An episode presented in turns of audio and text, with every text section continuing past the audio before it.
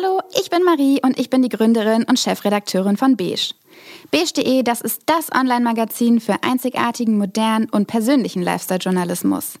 Wir bringen Themen in den Bereichen Mode, Interior, Beauty, Kultur, Reisen und Nachhaltigkeit zu dir nach Hause, direkt auf deinen Bildschirm. Kurz gesagt, bei Beige dreht sich alles um besondere Menschen und Brands, die wir dir vorstellen möchten. Jetzt sind wir zurück aus der Pause mit dem ersten Design-Podcast Deutschlands und haben uns wieder das Unternehmen an die Seite geholt, das sich bestens mit Interior auskennt. Made.com. Made.com ist ein britischer Designshop, bei dem ihr über 5000 Möbel und Interior-Accessoires online finden könnt. Neben dem Onlineshop gibt es sieben Showrooms, zwei davon in Hamburg und Berlin, in denen ihr euch viele Produkte ansehen, anfassen und probesitzen könnt. Made.com liefert euch also das Design nach Hause und ich mache es mit unseren tollen GästInnen hörbar. Los geht's! Hallo und herzlich willkommen zur neuen Folge von Besprochen. Ich bin gerade äh, 1,5 Stunden im Auto gefahren, um den weiten Weg nach Wusterwitz in Brandenburg zu machen, denn hier wohnt Alexa von Heiden. Alexa ist Journalistin, Buchautorin, Instagrammerin, Influencerin, Mutter und noch vieles mehr und sie wohnt in einem wunderschönen Haus am See. Jetzt gehen wir mal rein in das Haus, das in der Jahrhundertwende gebaut wurde, das von außen etwas unscheinbar aussieht, aber ich bin mir sicher, dass Alexa es drin wunderbar eingerichtet hat. Kommt jetzt mit, wir klingeln jetzt mal.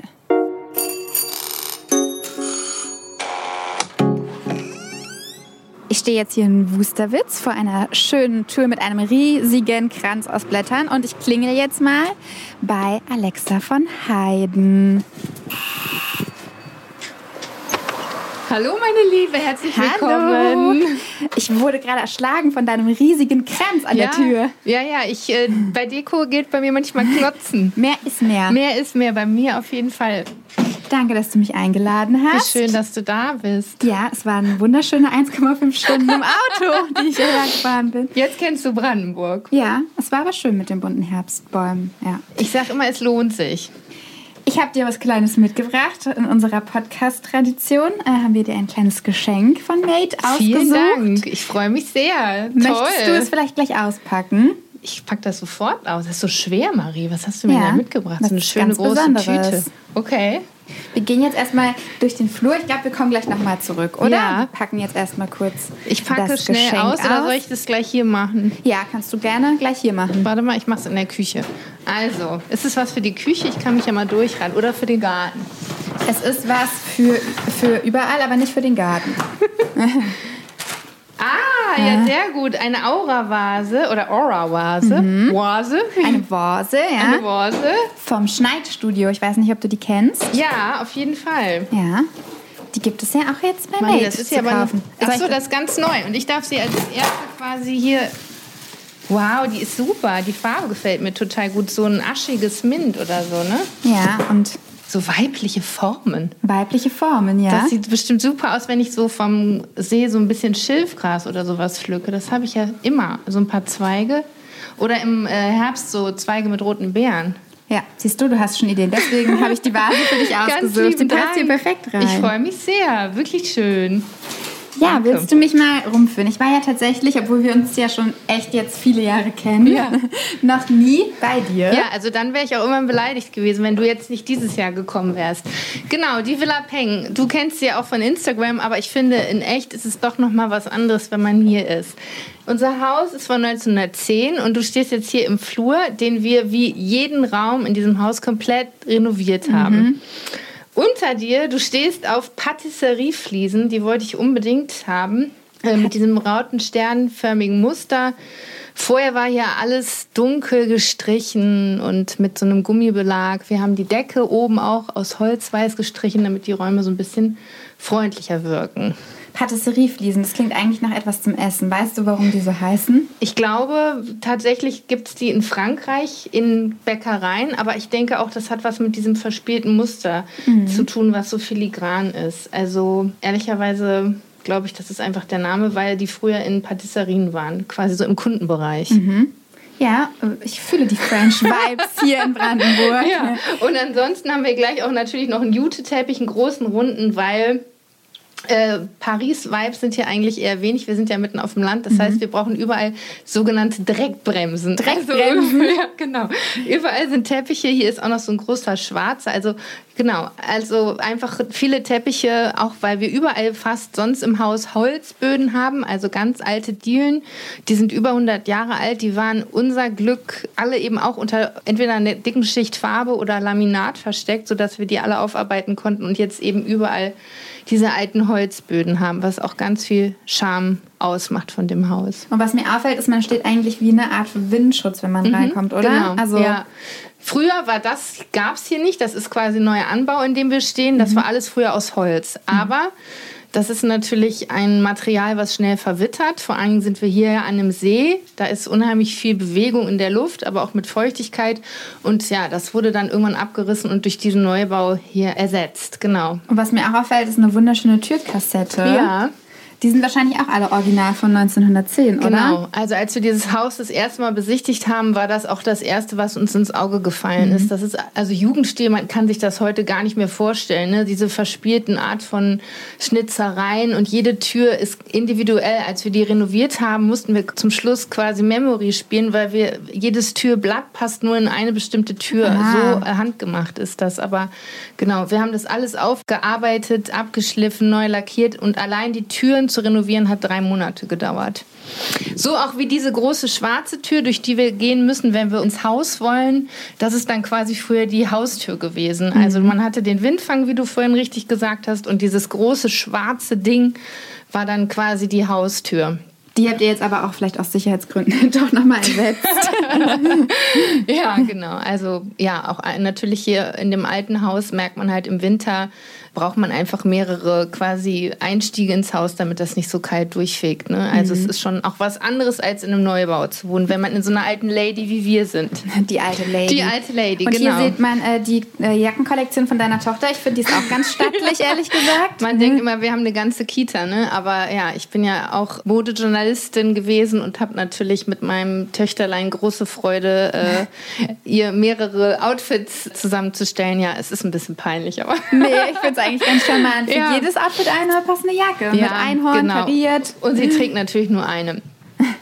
Jetzt ja. stehen wir in unserem Flur. Mhm. Der Flur ist relativ ungewöhnlich, weil zähl mal die Türen. Wie viele Türen? Ja, eins, zwei, drei, vier Türen direkt nebeneinander. Genau. Und dann so ein hoher Aufgang das Ding ist, der Typ, der das Haus gebaut hat, hatte irgendwie so repräsentative Aufgaben im Dorf. Mhm. Der war irgendwie sowas wie so Vorsteher. Das heißt, hier wurde eine Straße gebaut und der war irgendwie so der Chef, der das beaufsichtigt hat. Und wenn man eben hier reinkam, sollte man das Gefühl haben, oh, hier wohnt jemand, der was zu sagen hat. Also das ist ja genau in deinem Sinne, oder?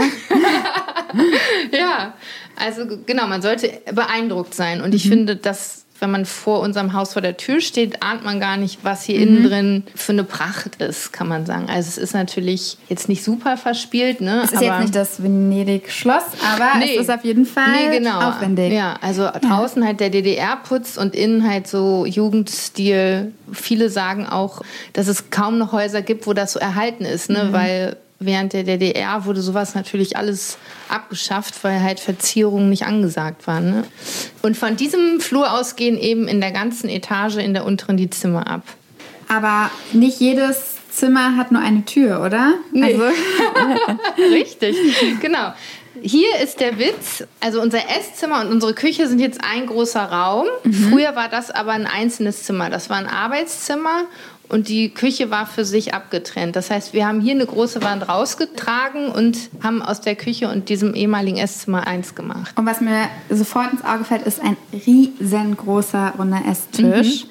Äh, ihr müsst schon sehr laut sprechen beim Abendessen, oder? Also ja, ich weiß nicht, es gibt sich so eine Dynamik vom Flur ins Esszimmer zur Küche und als wir hier so standen, haben wir es gesagt, hier muss ein runder Tisch hin, weil wenn man hier wie so eine Tafel hat, dann ist das, ich weiß nicht, ich kenne mich jetzt nicht mit Feng Shui aus, aber man hat das Gefühl, es wäre so eine Bremse und mhm. deshalb haben wir einen runden Tisch gemacht. Außerdem finde ich, an einem runden Tisch sitzt jeder gleichberechtigt man hat nicht sozusagen so ein Familienoberhaupt, das am Ende sitzt. Ja. ja? Also ich als Feministin würde denken, das finde ich gut, dass du das mit dem runden Tisch äh, nochmal genau. auslebst. Genau. Und wir sind halt zu dritt und irgendwie, sonst hat man immer das Gefühl, einer sitzt irgendwie für sich alleine oder so komisch an der Ecke. Ne? Und tatsächlich haben wir aber auch so viel Besuch, dass wir da selten zu dritt nur dran sitzen. Also wir haben eigentlich jeden zweiten Tag jemanden, der mit uns Abend isst oder wir bekommen Besuch von meiner Familie, die länger bleiben. Mhm. Also acht bis zehn Leute passen hier locker dran. Aber was hat es mit dem Tisch auf sich? Der ist ja sehr massiv. Der hat einen super massiven Holzsockel. Das ist mhm. auch eine sehr dicke Holzplatte. Habt ihr den irgendwo. Das ist auch so ein Vintage-Fund. Also wir haben ganz viele Sachen in unserem Haus, sind zu uns gekommen, sind so Fundstücke. Und an anderen Orten hat er nicht funktioniert. Also du kennst ja vielleicht noch unsere Berliner Wohnung von früher, da hatten wir so einen leichten weißen mhm. Esstisch. Da war das Ding Monstrum. Mhm. Aber hier in dieser Küche mit dem Holzboden und diesen hohen Decken funktioniert der total gut.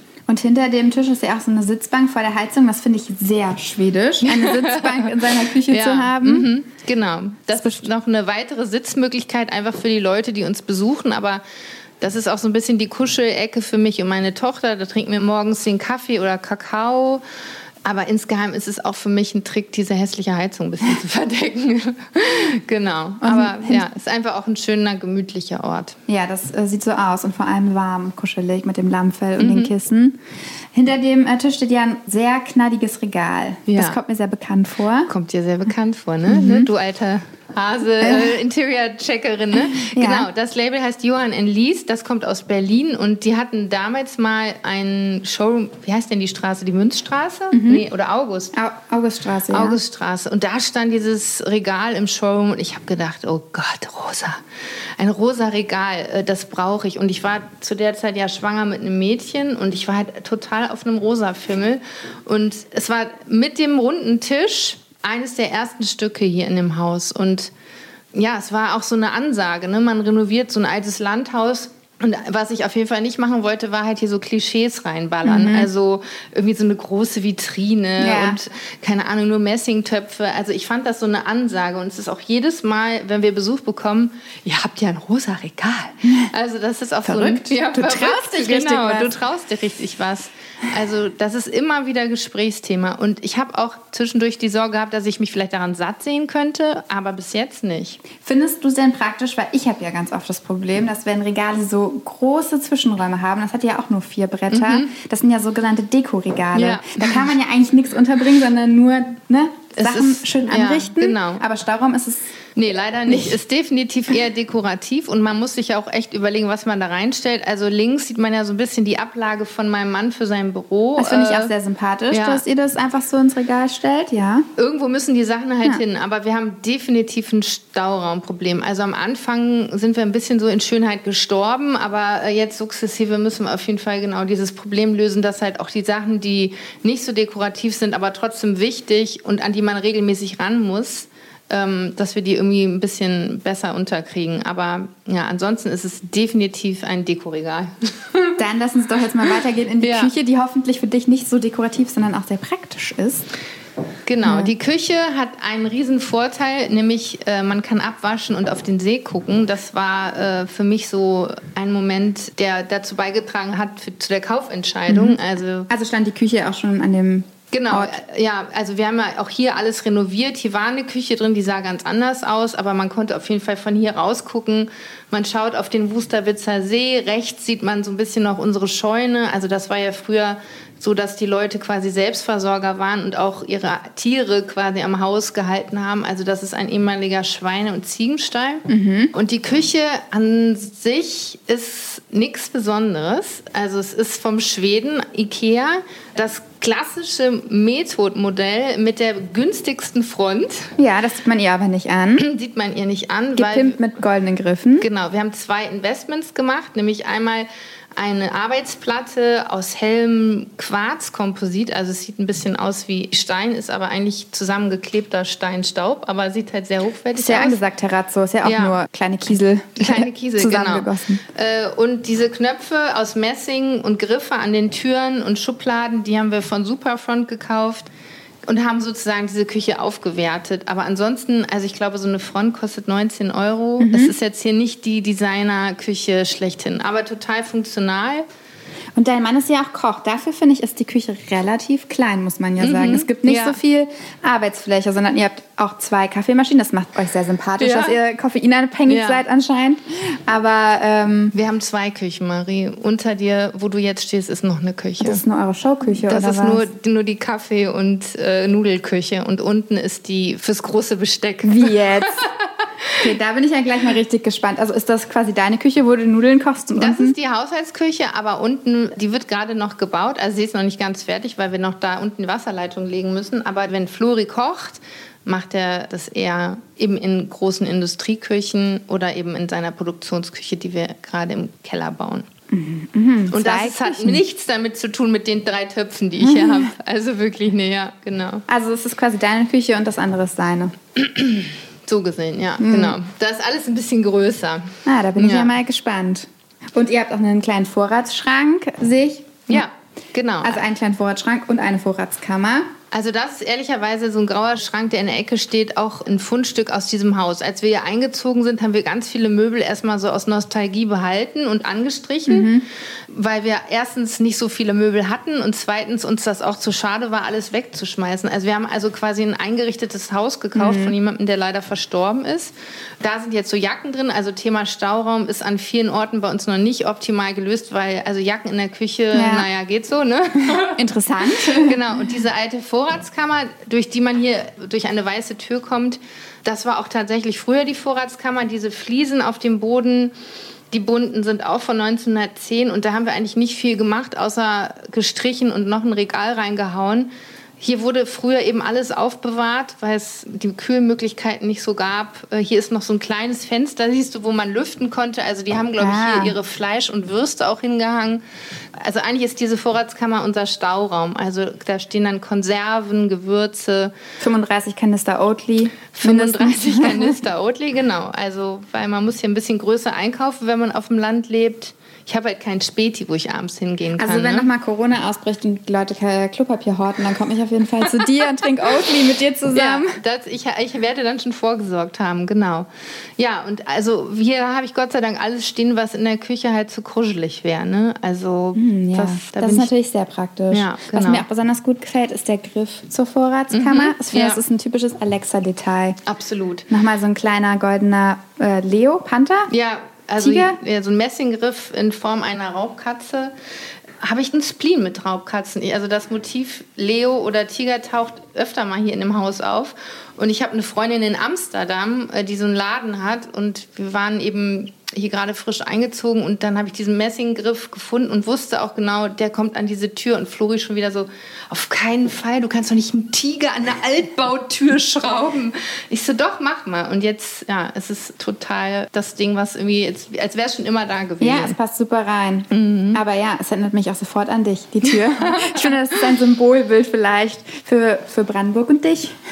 Ja, eben der Stilbuch, genau. Mhm. Was ich vorhin meinte, dass ich halt finde, dass es eben nicht so ein Landhaus-Kitsch wollte, ne? mhm. ne? also, sondern eben auch mal so ein paar Sachen, wo man denkt, es passt eigentlich gar nicht und trotzdem wirkt es gut. Ne? Ja. Also ich finde, kann man auch mal ausprobieren, ein bisschen mutiger sein. Mhm, auf jeden Fall. Dann lass uns doch mal in dein Wohnzimmer ja. gehen. Unser Wohnzimmer, genau. Unser Wohnzimmer ist quasi auf der anderen Seite, leider ohne Seeblick, dafür ähm, ganz gemütlich, ist fast einer der kleinsten Räume, was ja eigentlich auch eher untypisch ist. Ist eher andersrum, dass oft die Wohnzimmer die größeren ja, Zimmer sind. Habt ihr euch extra dafür entschieden? Haben oder? wir uns extra für entschieden, genau, weil wir eben so einen, so einen muckligen kleinen Raum haben wollten. Ich finde eben immer, sonst ist auch so ein Wohnzimmer so viel verschenkter Platz. Da steht dann ein Riesensofa und eine Glotze und ein Tisch mhm. und der Rest bleibt irgendwie leer. Ne?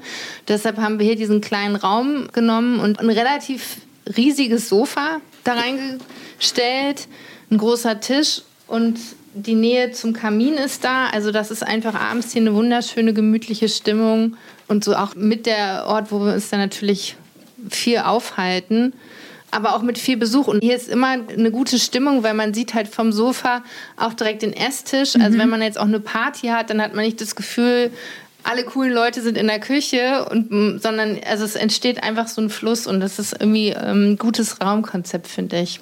Aber du mixt ja schon auch ein bisschen Landhaus angetane Möbel mit modern. Also der Marmortisch ist zum Beispiel ganz clean, hat gar Ja. keine Ecken und Kanten, ist einfach eigentlich ein Klotz. Kann man einfach Marmorklotz dazu Richtiger sagen. Klotz, ja. Und äh, dann hast du aber noch zwei Regale neben den Fenstern, die sind ja schon ein bisschen verspielter mit Ja.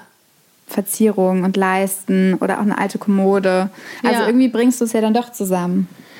Ja, genau. Also diese Holzsachen, da orientiere ich mich ehrlicherweise immer so ein bisschen auch passend zu den Türen. Also ich finde Holz, dieses Weiße mit diesen Absätzen, was ja so ein bisschen ja auch so Jahrhundertwende aussieht, ähm, das passt jetzt auch ganz gut. Es ist aber definitiv auch nicht das erste Regal, was da steht. Also ich habe ganz oft immer wieder umgestellt und ausprobiert. Diese Stimmung so für mich schön hinzubekommen, war viel Try and Error. Und letztendlich muss ich aber auch immer wieder sagen, das ist halt kein Designmuseum und wir haben ein Kind und bekommen viel Besuch. Also es muss auch irgendwie alles funktionieren, praktikabel sein. Also der Marmortisch ist zum einen so ein Klotz, zum anderen aber auch super praktisch, weil Kinder da drüber laufen können oder klettern können und sich nicht in eine Glasscheibe stürzen oder so. Ne? Also wir haben viele marokkanische Kissen oder hier so ein Puff, der vor mir liegt, wo auch kleine Kinder sitzen können oder ja, also ich habe aber wirklich oft immer wieder umgestellt und mein Mann ist oft auch immer genervt, weil er meinte, was musst du denn jetzt schon wieder ändern? Ich sage, ja, immer noch ein bisschen optimieren. Ja. Also Und deine Bücher, wenn du die suchst, dann ist es vielleicht ein bisschen eine kompliziertere Sache, weil die stehen alle falsch herum im Ja. Regal. Genau. Ja. Äh, Ich hatte früher das Rainbow Shelf, also alle Bücher nach Farben sortiert und jetzt habe ich das Neutral Shelf, Oh, also alle dafür gibt es schon einen Begriff. Genau, alle Bücher mit den Seiten nach vorne sortiert und es funktioniert überhaupt nicht, da hast du absolut recht, aber ich bin gerade einfach zu faul, die wieder umzudrehen. Ja. ein bisschen schwieriger, wenn man da was Bestimmtes sucht. hä? Ja, das ist auf jeden Fall überhaupt, überhaupt nicht sinnvoll. Es ist nur ästhetisch, ja, aber auf der anderen Seite ja eigentlich bekloppt. Dann genau. kannst du dir dann nochmal die Folge mit Lori Haberkorn anschauen, weil die hat ja jedes einzelne Buch in Papier eingeschlagen. Okay. Äh, wenn du also ein bisschen Zeit hast, dann Ja. könnte das dein nächstes Projekt Ja, werden. eher nicht, leider. Aber finde ich auch beeindruckend. Ja, klar. Also ich finde auch Bücher gehören ja auch definitiv zu unserem Haus. Dadurch, dass ich einfach Autorin bin, äh, eigentlich könnte ich da auch ein bisschen pfleglicher mit umgehen. genau. Und die, die Kommode übrigens, wollte ich dir noch erzählen, ist meine alte Wickelkommode. Auf dieser Kommode wurde ich gewickelt. Also ganz viele Stücke hier im Haus sind tatsächlich Erbstücke. Wir haben die dann angestrichen mit so einer weißen Kreidefarbe. Also die war vorher Naturholz. Und auch die, muss man sagen, ist ein totales Liebhaberstück, weil so viel passt da nicht rein. Die Schubladen klemmen, aber die hat so ein bisschen vom Holzwurm abgenagte Stellen. Und ich finde, die sieht halt viel cooler aus als so ein perfektes neues Regal. Ne? Und Gerade auch mit deinem Kerzenarrangement, mit dem. Genau, mit dem äh, Wachs. ja. Da kann auch mal was drauf. Also wie gesagt, das meine ich auch mit den Sachen, die müssen funktionieren. Und ich will aber auch nicht die ganze Zeit schreien, Vorsicht, äh, die Kommode hat 6000 Euro gekostet, bitte Mhm. da nicht dran fassen oder so. Ne? Also wir wohnen hier als Familie, ne? das soll halt für uns funktionieren, genau. Sehr sympathisch. Danke. Was ist denn noch für ein Zimmer im Erdgeschoss? Wir haben ja von den vier Türen, jetzt sind wir durch drei gegangen. Jetzt wartet noch eine auf uns. Jetzt gehen wir wieder auf den Flur und kommen in das vierte Zimmer. Das ist quasi das zweite Schlafzimmer. Das war Oh. das erste Zimmer, in dem wir äh, gewohnt haben. Der Rest des Hauses war noch nicht renoviert, aber Mhm. hier haben wir zu dritt am Anfang mit Baby gewohnt. Ähm, das ist jetzt euer Gästezimmer. genau, Gästezimmer oder auch im Sommer, wenn es sehr heiß wird unter dem Dach, schlafen wir auch hier unten. Man sieht an der Decke mit das einzige Stück, was ich aus Berlin noch mitgenommen habe, ist so ein Kronleuchter mit Perlmuttplättchen. ja, den kann, den kann ich mich auch noch Den sehr gut kannst in du dich deiner noch erinnern, ne? Genau. Äh, Und der hängt hier, wir haben ein großes Bett mit Leinenkissen. Hier wird vorgelesen, aber auch so mal für ein Mittagsschläfchen, genau. Und wenn dann aber von den Familienmitgliedern meinerseits jemand kommt oder eben Besuch da ist, dann schlafen die hier. Also eigentlich, meine Mutter beansprucht dieses Zimmer schon für sich. Ja, es hat auch sehr Zimmer. feminine Vibes. Äh, Genau. Rosa Teppich, äh, Ja, rosa hier ist alles rosa, genau, weil als ich eben schwanger war, habe ich ganz viel rosa gekauft und irgendwann hat der Flo gesagt, sorry, aber ich wohne ja hier auch. ja, und deshalb mussten wir ein Zimmer auswählen, was rosa werden durfte. Mhm. Und hier ist jetzt quasi alles, was rosa ist, reingekommen und das mische ich aber mit so dunklen Samtvorhängen in Schokoladenbraun und Rollos in Grau. Das Bett hat ja auch ein Kopfteil, das grau bezogen ist und dadurch, wir sagen auch immer so ein bisschen, das ist die Hotelsuite, weil es hier durch diese Mhm. Textilien Ja, es sieht wirklich aus wie in einem Hotel. Äh, ja, Weil so- es auch keine Nachttische mit Stauraum gibt, sondern alles sehr funktional. Ja, auch mit dem Sessel. Ja. Für eine Nacht. ja, genau, für eine Nacht. Ja. Und ansonsten hinter uns ist noch ein großer weißer Kleiderschrank. Das ist auch noch so ein Ding aus Berlin. Die schaffen wir jetzt aber gerade langsam ab, weil durch diese alten Holzböden, die wir haben, sich die Möbel so verziehen, dass die Türen schief hängen. Also wir müssen einfach jetzt immer mehr auf Einbauschränke mhm. setzen. Und genau, aber das ist ein großer Kleiderschrank, den nicht nur ich brauche, sondern auch mein Mann. Der hat mich, glaube ich, 60 Hemden. Ah, ja, gut. Na dann ja. äh, ist es ja gerecht. Dürfen wir den auch nach oben? Sehr gerne. Eine wunderschöne graue Holztreppe. Ja, auch die hat, glaube ich, sechs Wochen gedauert, bis wir die renoviert haben. Äh, wir haben die auch so belassen. Also teilweise sind hier auch so ein bisschen Holzwurmspuren. Das fanden wir aber alles charmant. Auch dieser Handlauf, wenn man sich dann vorstellt, das hat irgendeine arme Seele geschnitzt, äh, ja. dann ist man da zögerlicher mit dem Abreißen. Und auch das äh, Treppenhaus habt ihr ja super schön gestaltet. Das wird ja oft vernachlässigt. Ja. Aber hier hängen schöne Bilder und äh, eine, auch eine schöne alte Kommode. Ja. Hat eine sehr schöne Stimmung, finde ich. Ja, ist tatsächlich eigentlich auch unheimlich viel Platz und Raum. Die Kommode ist von Floris Oma. Das ist so sein Stück, auf das er nicht verzichten kann. Diese Copper-Lampe, die wir da hängen haben, es war so mit eines der ersten Designer-Teile, in die ich investiert habe. Und das ist, finde ich, auch hier so eine Ecke, die sinnbildlich ist für die Villa Peng. Also Vintage, Ikea-Vorhänge und eine Designerlampe und die Grasbüsche, die du da siehst, sind vom See. Habe ich selber ja. gepflückt. Du, die Berliner, die bezahlen dafür 10 ja. Euro pro ja, genau. Wedel. Genau, also einfach so ein Stilmix. Ne? Und wenn du das nächste Mal kommst, sieht es wieder anders aus, weil ich wieder irgendwas umgestellt habe. Ich bin gespannt. Und hier oben gibt es jetzt auch wieder vier Türen. Es zieht sich durchs Haus, das Muster. Ja, welchen von den vier Türen willst du zuerst? Ähm äh, entscheide du doch mal ganz intuitiv, wo du reingehen intuitiv. möchtest. Ich gehe einfach mal in unser Badezimmer, was nicht aussieht wie ein Badezimmer. Ja, oh. Sondern eher, ja, könnte auch ein schönes kleines Zimmer für jemand alleine sein. Hier war früher eine Rumpelkammer. Mhm. Äh, hier war gar nichts drin. Also dieses Bad haben wir komplett selber gebaut. Das hat über ein Jahr gedauert. Erstens, weil die Substanz hier so eine Herausforderung war. Wir haben auch hier den Holzboden gelassen und mhm. nicht gefliest.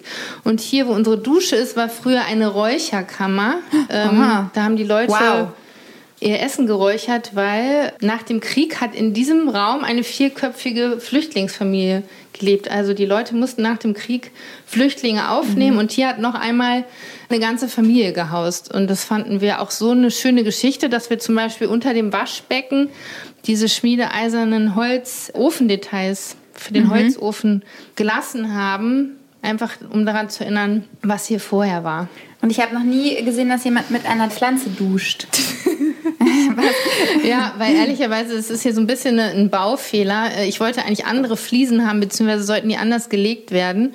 Und um diese äh, Fliesen ein bisschen zu kaschieren, habe ich da so eine Banane reingestellt, aber es bringt eigentlich nichts. Aber sonst fand ich halt, das sieht auch so ein bisschen aus wie ein Schwimmbad. Aber es ist ja, tatsächlich es sieht aus wie ein Schwimmbad. eine große Familiendusche, wo halt auch ja, mehrere Leute Echt, ja, riesig. duschen können. Ne? Mhm. Ja, also. ja, das Bad das fühlt sich wirklich gar nicht an wie ein Bad, weil es nicht gefliest ist. Genau, auch. und weil du auch halt von hier aus, hier haben wir Dachflächenfenster reingemacht mit dem schönsten Blick auf den Wusterwitzer mhm. See hast. Du kannst hier die, gerade die Gänse sehen und ja, hast einfach einen schönen weiten Blick. Und ich finde, du hast auch trotzdem viel Stauraum geschaffen mit so einer kleinen Kommode. Lass mich raten, da sind sehr viele Produkte von dir drin. Tatsächlich sind da, äh, genau, mit meine ganzen Kosmetikschätze, aber du glaubst auch nicht, wie viel Zeug man eigentlich auch natürlich hat, wenn man ein Kind hat, ne? Also Cremes und mhm.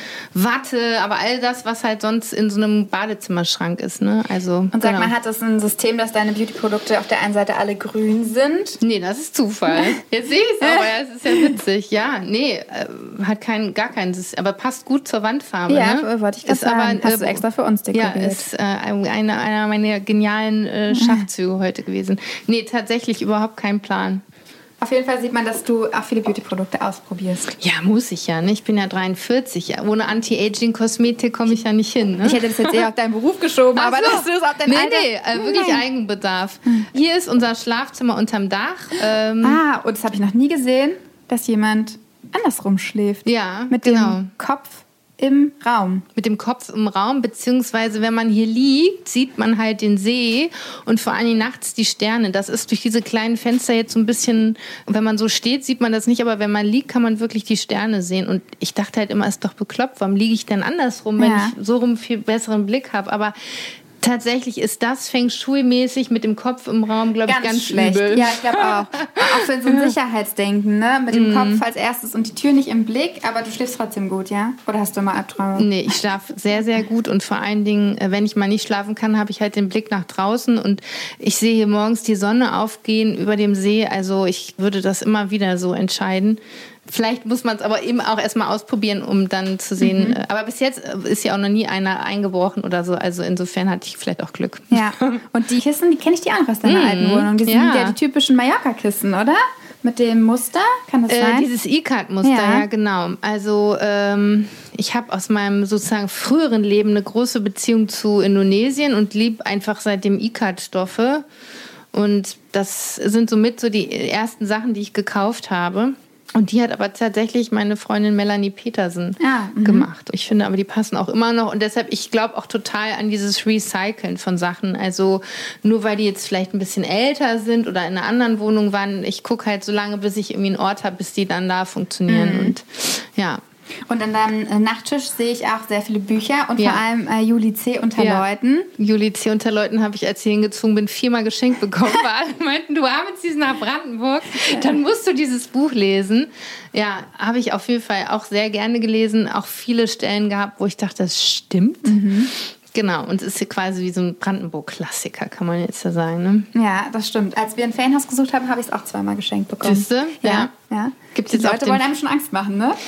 Ja, äh, Angst oder ach, ich weiß auch nicht. Letztendlich ja, ist es schon auch ein anderer Schlag Mensch, der hier unterwegs ist. Ne? Aber ich bin auch sehr arrogant hier aufgeschlagen. Habe auch gedacht, hier sind nur Landeier. Das stimmt aber gar nicht. Also ich wurde oft sehr positiv überrascht von Brandenburg und ich glaube, man tut den Leuten damit Unrecht, wenn man sagt, das sind alles nur so verbohrte Leute. Das Ja. stimmt nicht. Da bin ich immer gleich gespannt, was Ja. du noch näher erzählst.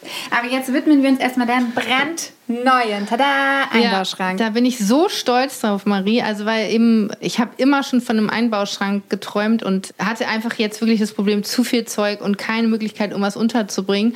Und den haben wir mit der Lebenshilfe Brandenburg gemacht, also eine Werkstatt, wo Leute arbeiten, die unter einem Taubstumm sind. Und das war so eine angenehme Zusammenarbeit. Deshalb freue ich mich da doppelt drüber. Und der ist eben seit einer Woche hier bei uns und noch nicht richtig fertig eingerichtet. ich wollte gerade sagen, da ist noch Platz. Da das ist hat noch mich gerade Platz. total schockiert. Ja, ja, weil Flori sagt auch immer, wo ist denn meine Schublade? Weil ich könnte den auch schnell mit meinen Sachen zumachen. Guck mal, hier sind zum Beispiel meine Handtaschen und so und Bettwäsche, alles, was man halt Sag, wo sind so... denn deine ganzen Kleidung? Hier ist Und- ja keine Kleidung drin. Kleidung? Unten, aber ich muss auch gerade ehrlicherweise sagen, ich habe auch wahnsinnig viel ausgemistet gerade. Also ich bin eher gerade so am Ausdünnen. Also ich will nicht mehr so viel Zeug haben. Genau, hier siehst du noch so ein altes Schätzchen, eine alte Kommode. Die ist von den Berliner Landjungs. Die sitzen in Köpenick und fahren immer durch Dänemark und kaufen da alte Möbel, die sie aufarbeiten. Boah, das ist ja ein Traumjob. Mhm. Sensation. Ja. Ich finde auch, die haben den besten Job der Welt. Die machen auch, glaube ich, zweimal im Monat so einen Verkauf und jedes Möbelstück denkst du, wow, ist das schön. Mhm. Also Flori bringt mir jetzt auch schon wieder noch eine neue Kommode mit. Ich habe so ein bisschen Kommodenspleen. Da Genau. muss ich auch mal gleich nach unserem Gespräch schauen. Hier stehst du in meinem Homeoffice. Ja. Hier arbeite ich, ist mit einer der größten Räume. Brauche ich aber auch, weil wenn ich äh, nicht arbeite, rolle ich hier den großen Berberteppich zur Seite Ja. und mache hier Yoga. Und dadurch, dass ich halt zu Hause arbeite, beanspruche ich einfach auch diesen Raum für mich. Ich habe ja dieses Jahr auch mein neues Buch zu Ende geschrieben. Ich brauche einfach. Früher habe ich halt am Küchentisch gearbeitet, das funktioniert halt heute überhaupt Mhm. Ja. nicht mehr. Ne? Also, und die Möglichkeit, hier ein eigenes Office anzumieten in Wusterwitz gibt es nicht, wäre absurd. Und deshalb habe ich halt hier unter dem Dach mein Refugium, genau, mit einem Dein Ei. Schreibtisch ist ja super hoch, sag mal. Oder fällt mir das nur auf? Ist der nicht höher als ein normaler Schreibtisch? Kommst du mit den Füßen auf den Boden? Auch wenn du wüsstest, wie ich arbeite, ich sitze immer so im Schneidersitz auf dem Stuhl. Ähm, ja, wenn wir jetzt hier so am Ende des Raumes stehen und direkt drauf schauen, kommt der mir auch sehr hoch vor, aber eigentlich nicht. Das Ding ist, falls dir es auffällt, dass der Boden schief ist. Ah ja, ah, vielleicht ist es da vorne, da hinten schon ganz anders Ja, wieder, ja, genau. du? Und deshalb ist das auch, was ich meinte vorhin mit den Möbeln, dass die sich alle verziehen. Entweder wir müssen überall so Pappe drunter stellen oder halt äh, irgendwas, damit es ausgeglichen wird. Du siehst aber auch zum Beispiel hier an diesem Sideboard an der Seite aus Eiche, dass sich alle Türen verziehen. Das macht mich wahnsinnig. Aber ja, das sind so Sachen, die man halt in so alten Häusern ertragen muss. Das liegt daran, dass hier früher Dinge gelagert wurden und das Holz irgendwie noch nicht so alt war. Also die haben zum Beispiel das Dach gemacht und haben hier die Balken gelagert auf dem Boden für das Dach und dadurch ist der Boden halt so quasi mhm. wie so ein Tal geworden. Und äh, es gibt ja auch eine Fluchtleiter hier im Raum. Also, gehst du da oben hoch, wenn es mal nicht mehr läuft mit dem Schreiben? Oder die, diese, dieser alte Holzleiter steht hier quasi nur als Dekorationselement. Die äh, ist für den Dachboden, der am Flur abgeht. Ah, okay. Also hier oben, wenn du jetzt wieder zurück auf den Flur gehst, ist hier oben eine Klappe und da geht es aufs Dach wir wollen das irgendwann auch mal ausbauen, weil es ist tatsächlich ein ganz alter Dachboden, wo noch Lehm auf der Fläche ist. Das sieht man an diesen braunen Flecken, die mhm. da oben sind. Also letztes Jahr, als es so doller Winter war, hatten wir Schnee auf dem Dachboden. Oh. Der ist durch die Dachziegel reingekommen. Und dann ist der Schnee geschmolzen und irgendwann lief es hier so braun den Flur runter. Ich denke, was ist denn jetzt los? Ja, also auch so Überraschungen, die man erlebt. Und wenn der Schornsteinfeger kommt, dann räume ich die Leiter hier ja, in den Flur. verstehe. Genau. Also du nutzt ihn nicht für fancy Sportübungen, die ich noch nicht kannte? Ähm, noch nicht? Also es ist ehrlicherweise auch so ein bisschen Klettergerüst für Pauli. Ah, also ja. die klettert da total gerne. Und apropos Pauli, ja. das letzte Zimmer hier oben, äh, ihr Kinderzimmer, auch unter dem Dach mit vielen Schrägen und einem Hochbett, was jetzt auch relativ neu ist. Und du hast mich angelogen, es gibt noch ein rosa Zimmer in diesem Haus. Aber dafür bin ich nicht verantwortlich, quasi. Ja, ein sehr rosa Zimmer, genau. Die ja, ist halt ein kleines Mädchen und ich habe das nicht forciert. Also die wünscht sich die Sachen einfach so und findet das gut. Genau. Und hier spielt sie mit ihren Freundinnen, vorlesen, basteln. Hier kann alles stattfinden. Und ich räume dieses Zimmer auch täglich einmal auf, weil es hier wirklich nicht so ordentlich aussieht wie jetzt. Und hier sind zum Beispiel auch typisch für unser Haus viele bunte marokkanische Teppiche, die aus Baumwollresten gemacht werden. Die kann man waschen. Auch hier sieht schön aus, muss aber funktionieren. Ja, das finde ich auch äh, interessant, dass du nicht einen großen Teppich genommen hast, sondern viele kleine. Mhm. Das macht irgendwie total äh, eine moderne Stimmung. Ähm, ja, und äh. wenn eben mal so ein Schokopudding ausläuft, musst du halt nicht den ganzen Teppich reinigen, sondern nur einen. Das, und ja. genau. Ja, und auch viele Bilder und auch viele Dekorationen mit Tieren und Buchstaben. Also alles, was so ein Kind hoffentlich optisch auch Spaß macht. Sieht auf jeden Fall nach einem Kinderparadies aus. Genau, ja. Und auch viele Sachen wieder, die so ein bisschen auch gebraucht sind oder von mir früher diese Puppenwiege ist von mir zum Beispiel. Also wir überlegen immer, was kann man irgendwie weiterverwerten. Das äh, Ding, dieser Ikea-Schreibtisch, den hatte ich früher bei mir im Büro. Der ist jetzt hier. Also wir gucken immer, was können wir recyceln und was funktioniert. Und hier ist die dritte Küche auch im, im die Haus. Die dritte Küche, die Ikea. Und auch wieder ein alter Schrank. Also das war auch zum Beispiel dieser alte Bauernschrank, den wir hier sehen, ist auch aus meinem ehemaligen Kinderzimmer. Meine Mutter hat irgendwie Gott sei Dank alles aufgehoben, den haben wir angestrichen und jetzt ist es der Schrank meiner Tochter. Und es hat dir alles mit dem Auto her transportiert? Ja, du kommst ja nicht aus. Äh nee, ich komme aus Nordrhein-Westfalen und nee, es gibt sowas, es heißt Beiladung. Also wenn einer nach Berlin umzieht von NRW nach Berlin, kannst du dem sagen, er soll was abholen und mitnehmen. Sag mal, so. ja, Beiladung. Ja, wir ja. haben was gelernt, aber mhm. wirklich. Okay, das war super schön, dass wir jetzt uns die Wohnräume angeguckt haben. Aber worauf ich jetzt eigentlich ganz mhm. gespannt bin, ist natürlich noch die zweite Küche, ich die ahne du es. vorher erzählt hast. Ja, dann ja. gehen wir jetzt mal in den Keller, weil wir, wir haben auch noch ein voll unterkellertes Haus. Das heißt, wir haben jetzt hier schon eine Wohnfläche von über 200 Quadratmeter und unten dann noch mal quasi noch mal 100. Oh, ist auch echt eine schmale Treppe, ha? Also wenn man sie runtergeht? Ja, also allzu betrunken sollte man nicht sein. Naja, Gott sei Dank habt ihr ein Gästezimmer. Man kann ja einfach betrunken ins Bett fallen, ja. von der Küche quasi. Genau, okay. Also ich bereite euch vor, äh, es ist ein bisschen abenteuerlich, ja? Aber du baust doch auch gerade den Keller so ein bisschen aus oder um, oder? Ja, ja, ja. Aber es ist, wie gesagt, auch in einem alten Haus, wenn ihr dann... Guck mal, Kopf einziehen bitte. Also eine richtige... Hier ist noch so ein alter Kessel. Hier seht ihr alte Türen. Und hier steht gerade alles rum, weil ich sage das ja, typische Kellergeräusch auch von der Heizung. Genau, weil wir gerade den Raum da hinten renoviert haben, steht jetzt der ganze Krempel hier. Aber hier seht ihr halt zum Beispiel schon mal dieses riesen Waschbecken also hier, hier ist nichts mehr mit Quarz oder schönen Ikea-Fronten. Nee, hier ist alles Edelstahl und halt, ich kriege noch nicht mal die Sachen auf, weil ich, ich weiß noch nicht mal, was es ist. was, wovor stehen wir da? Sieht aus wie ein Mini-Ofen. Ein Ofen, aber guck mal, auch ein Kartoffelstampfer sieht bei Flori halt dann so aus hier unten. Ne? Also ich mache mir keine Sorgen, wenn jemand bei euch einbricht. da kriegt ihr ja. einen so dem Kartoffelstampfer erst Ja, oder halt so Suppenkellen, das ist alles ein bisschen größer. Und wie gesagt, ähm, wenn man sowas macht, muss man halt auch eine Hygieneabnahme, also das Hygieneamt kommt, ne, hier darf nichts irgendwie äh, mit Holz sein, weil das alles Träger von Bakterien sein kann. Mhm. Ne? Du musst ja Lebensmittel sauber arbeiten. Genau. Interessant. Und äh, ich sehe, dass es hier auch direkt einen Zugang zum Garten gibt mit wunderschönem Ausblick auf Kartons.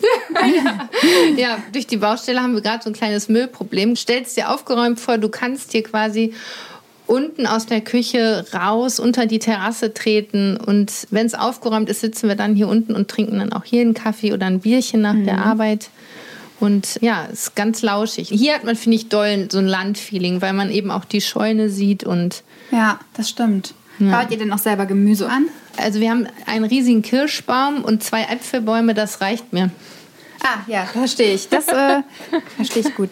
Und wie du dazu gekommen bist, aufs Land zu ziehen, das können wir jetzt ja gleich nochmal in Ruhe am Esstisch besprechen, wenn wir uns anbrüllen mit drei Meter Abstand, weil der Tisch so riesig ist. Sehr gerne. Ja, da freue ich mich schon. Gut.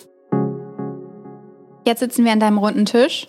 Du bist so weit weg, ich könnte dir den Salzstreuer jetzt wie im Film so rüberschieben. Aber es ist sehr schön, dich auf Entfernung zu sehen. Ja, Händchen halten klappt nicht, aber nee. wir können uns tief in die Augen sehen. Ja, Füßeln könnte vielleicht noch klappen mit viel Mit deinen langen Beinen, ja. Ich weiß nicht, ob du dich noch daran erinnern kannst, aber wir kennen uns jetzt, glaube ich, seit 2013 oder 2014. Da habe ich noch studiert und Alexa war mein erstes professionelles Interview, was ich jemals geführt habe. Und ich weiß noch genau, wie du mir die Tür aufgemacht hast. Ich weiß noch genau, was du für Sandalen anhattest. Ich war beeindruckt von der perfekten Pediküre. Siehst du, ja. damals schon, äh, ja, es hat gefunkt zwischen uns, mhm, würde ich sagen. Es hat gefunkt. Und seitdem hat sich ja bei dir super viel getan. Ich meine, wir haben lange Zeit auch zusammengearbeitet. Mhm. Und äh, jetzt bist du ja quasi nur noch selbstständig, ja. also ja, so wie du, so wie ich, und bist aufs Land gezogen, wenn ich das so nennen darf, ohne dass du mir jetzt böse wirst. Weil nee, also ich bin Landei geworden, genau. Von Berlin Mitte, wo wir zusammen gearbeitet haben und uns auch kennengelernt haben, in, wohne ich jetzt inzwischen seit vier Jahren in Brandenburg. Vier Jahre, wie die Zeit rast. Absolut, da muss ich auch mal drüber staunen, genau. Und ich äh, fühle mich ja aber auch inzwischen sehr angekommen und ich kann mir es gar nicht mehr anders vorstellen. Und kannst du nochmal für alle HörerInnen, die dich jetzt noch nicht kennen, einmal beschreiben, was du eigentlich alles beruflich machst? Weil ich möchte es mir nicht anmaßen, deine ganzen Beschreibungen aufzuzählen. Ja, ich finde, ich, find, ich habe einfach so einen Lebenslauf klassisch von jemandem, der kreativ arbeitet. Ich bin äh, studierte Modejournalistin, arbeite als Autorin, inzwischen auch mit einem Podcast, den ich mache mit einer Kollegin zusammen. Ich habe meinen eigenen Instagram-Account, meinen Blog und so wurschtel ich mich durchs Leben. Also es ist eine vielseitige Tätigkeit, die ich habe. Und ja, eigentlich bist du ja auch klassische Redakteurin gewesen und jetzt arbeitest du ja fast nur noch digital, oder? Ja, also ich bin 43, das heißt, ich bin noch quasi so diese Generation, die eigentlich noch im Print gelernt hat. Also ganz klassisch in einem Frauenmagazin oder auch Männermagazin. Ich habe in Hamburg studiert und das wollte ich eigentlich auch immer früher. Also zu einer großen Frauenzeitschrift gehen und da über Mode schreiben. Und ja, inzwischen hat sich unser Beruf ja deutlich verändert. Witzigerweise war es früher immer noch so, dass man ein bisschen bemitleidet wurde, wenn man die Online-Redaktion äh, machen musste. Das Gefühl kenne ich gut, den Blick. ja. Genau, das hat sich ja total verändert. Ich finde heute aber eigentlich auch ganz schön, dass jetzt beide Formen nebeneinander existieren. Also gibt ja immer noch auch schöne Printmagazine. Ich für mich bin aber total froh, dass ich diesen Switch zu online gemacht habe, weil ich eben finde, dass nur noch Text schreiben wäre mir jetzt auch zu wenig. Also das, was wir jetzt ja machen, das sogenannte Content Creating mit eigener Bildsprache und auch inzwischen ja auch viel mehr Bewegtbild, also Video aber auch Podcast, in dem man so ein bisschen auch von, seinem, von seinen Ansichten erzählen kann. Also ich finde, das ist ein Beruf, der, der steht ja in keinem Lexikon, was ich mache. Also eben was zu erklären, was ich mache, ist total schwierig, weil es eben so vielseitig ist. Ich wollte gerade sagen, Lexikon, was ist denn das eigentlich? Ich kenne nur Wikipedia. Wikipedia, genau, das steht da ja. Also ich finde auch mal Influencer würde ich mich auch gar nicht nur nennen. Ich würde mich auch nicht nur Bloggerin nennen. Ich bin Bestseller-Autorin, aber damit gehe ich jetzt auch nicht irgendwie als erstes an den Start. Ne? Also, und nebenbei bin ich aber auch noch Mutter. Das macht auch einen großen Teil von meinem Leben aus. Also es ist absolut vielseitig. Und was ich mit dir am meisten verbinde als Wort ist Peng, weil es gibt die Villa Peng, mhm. Alexa Peng und Baby Peng. Genau. Wie ist ja. es dazu eigentlich gekommen? Ja, ich habe ähm, mir natürlich überlegt, unter welchem Namen ich firmiere. Ich finde, mein richtiger Name, Alexe von Heiden, das wirkte auf mich früher immer so, dann denken alle, jetzt kommt jemand mit Perlenkette, der irgendwie über die Entenjagd schreibt. Und das bin ich ja gar nicht. Ne? Also ich bin ja das Antibild einer Adeligen sozusagen. Und wollte mich dann irgendwie auch nicht so festlegen auf irgendwie, ja, dass es von irgendwie sowas Nobles oder sowas immer mitschwingt. Ne? Und dann habe ich überlegt, es gibt ja Alexa Chang, die britische Stilikone Alexa Chang, Alexa Chang. Und dann habe ich gesagt, Alexa Peng. und dann wollte ich eben mal alles schreiben, was irgendwie in meinem Kopf Peng macht oder wo ich denke, Peng, das ist ein cooles Thema oder Peng, das ist ein cooler Look. Und ja, inzwischen ist dieses Wort eben so ein geflügeltes Wort geworden. Als ich dann die Villa Peng hier so genannt habe, war das auch für meinen Mann Florian total klar, dass dieses Haus so heißen muss. Und ich finde auch da, der funktioniert dieser Bruch zwischen Villa, man denkt sich, ja, tolles großes Haus, aber eben dann nicht Villa Gardasee oder sowas, sondern Villa Peng. Es ist irgendwie ein sympathischer, cooler Twist so.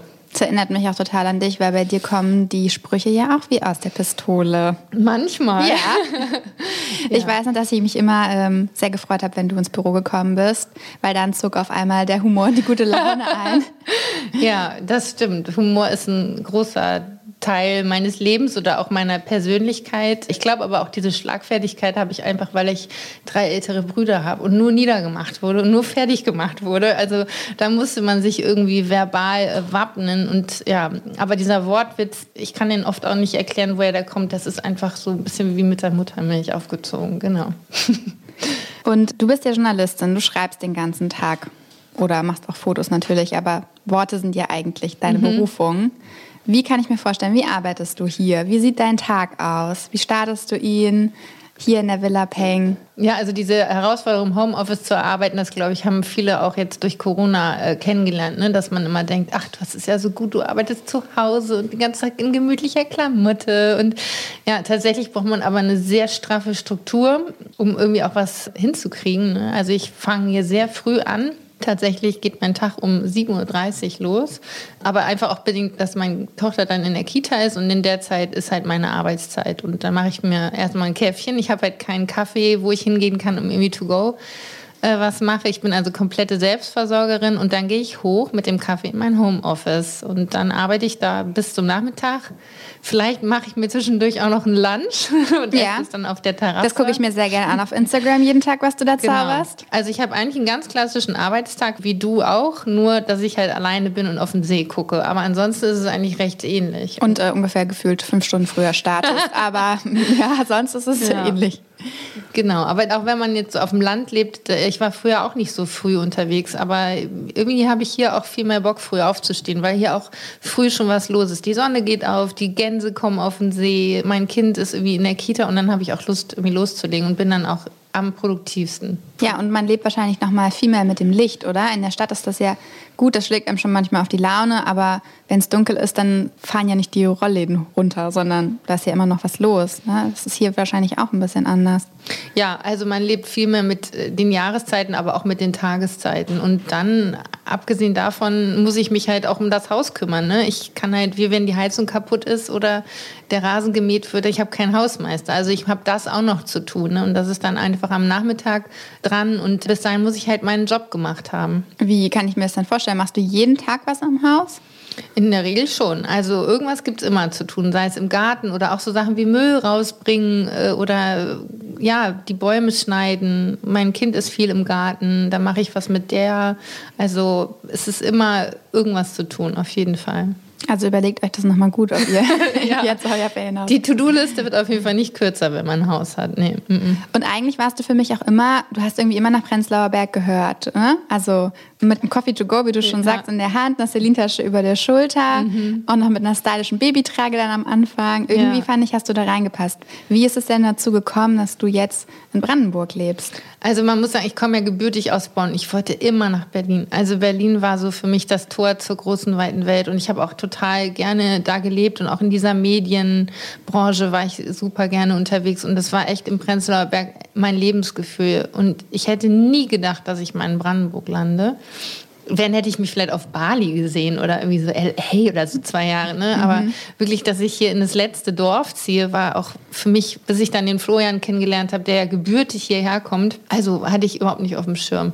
Und dann haben wir eben zusammen Baby bekommen und dann verändern sich die Bedürfnisse. Und dann findet man halt seine Wohnung vielleicht ein bisschen klein und denkt sich so, ja, eine Kneipe unten drunter ist anfangs nett, aber irgendwie sehnt man sich nach Ruhe und nach Land und ja, dann haben wir erstmal angefangen, ganz vorsichtig nach so einem Wochenendhäuschen zu gucken und haben mhm. aber ja nicht so richtig was gefunden. Und dann ging es los. ja, dann haben die Eltern von Florian gesagt, du, wir waren hier am See spazieren und da war so ein Haus und da hing am Briefkasten so ein kleiner Zettel zu verkaufen. Und dann hat Florian angerufen und ja, kurze Zeit später haben wir uns das hier angeguckt und ich war am Anfang auch so, oh Gott, als ich das von draußen gesehen habe, war ich so, auf keinen Fall ziehe ich hier hin. Was ist denn das für ein alter Kasten? Und was soll ich hier?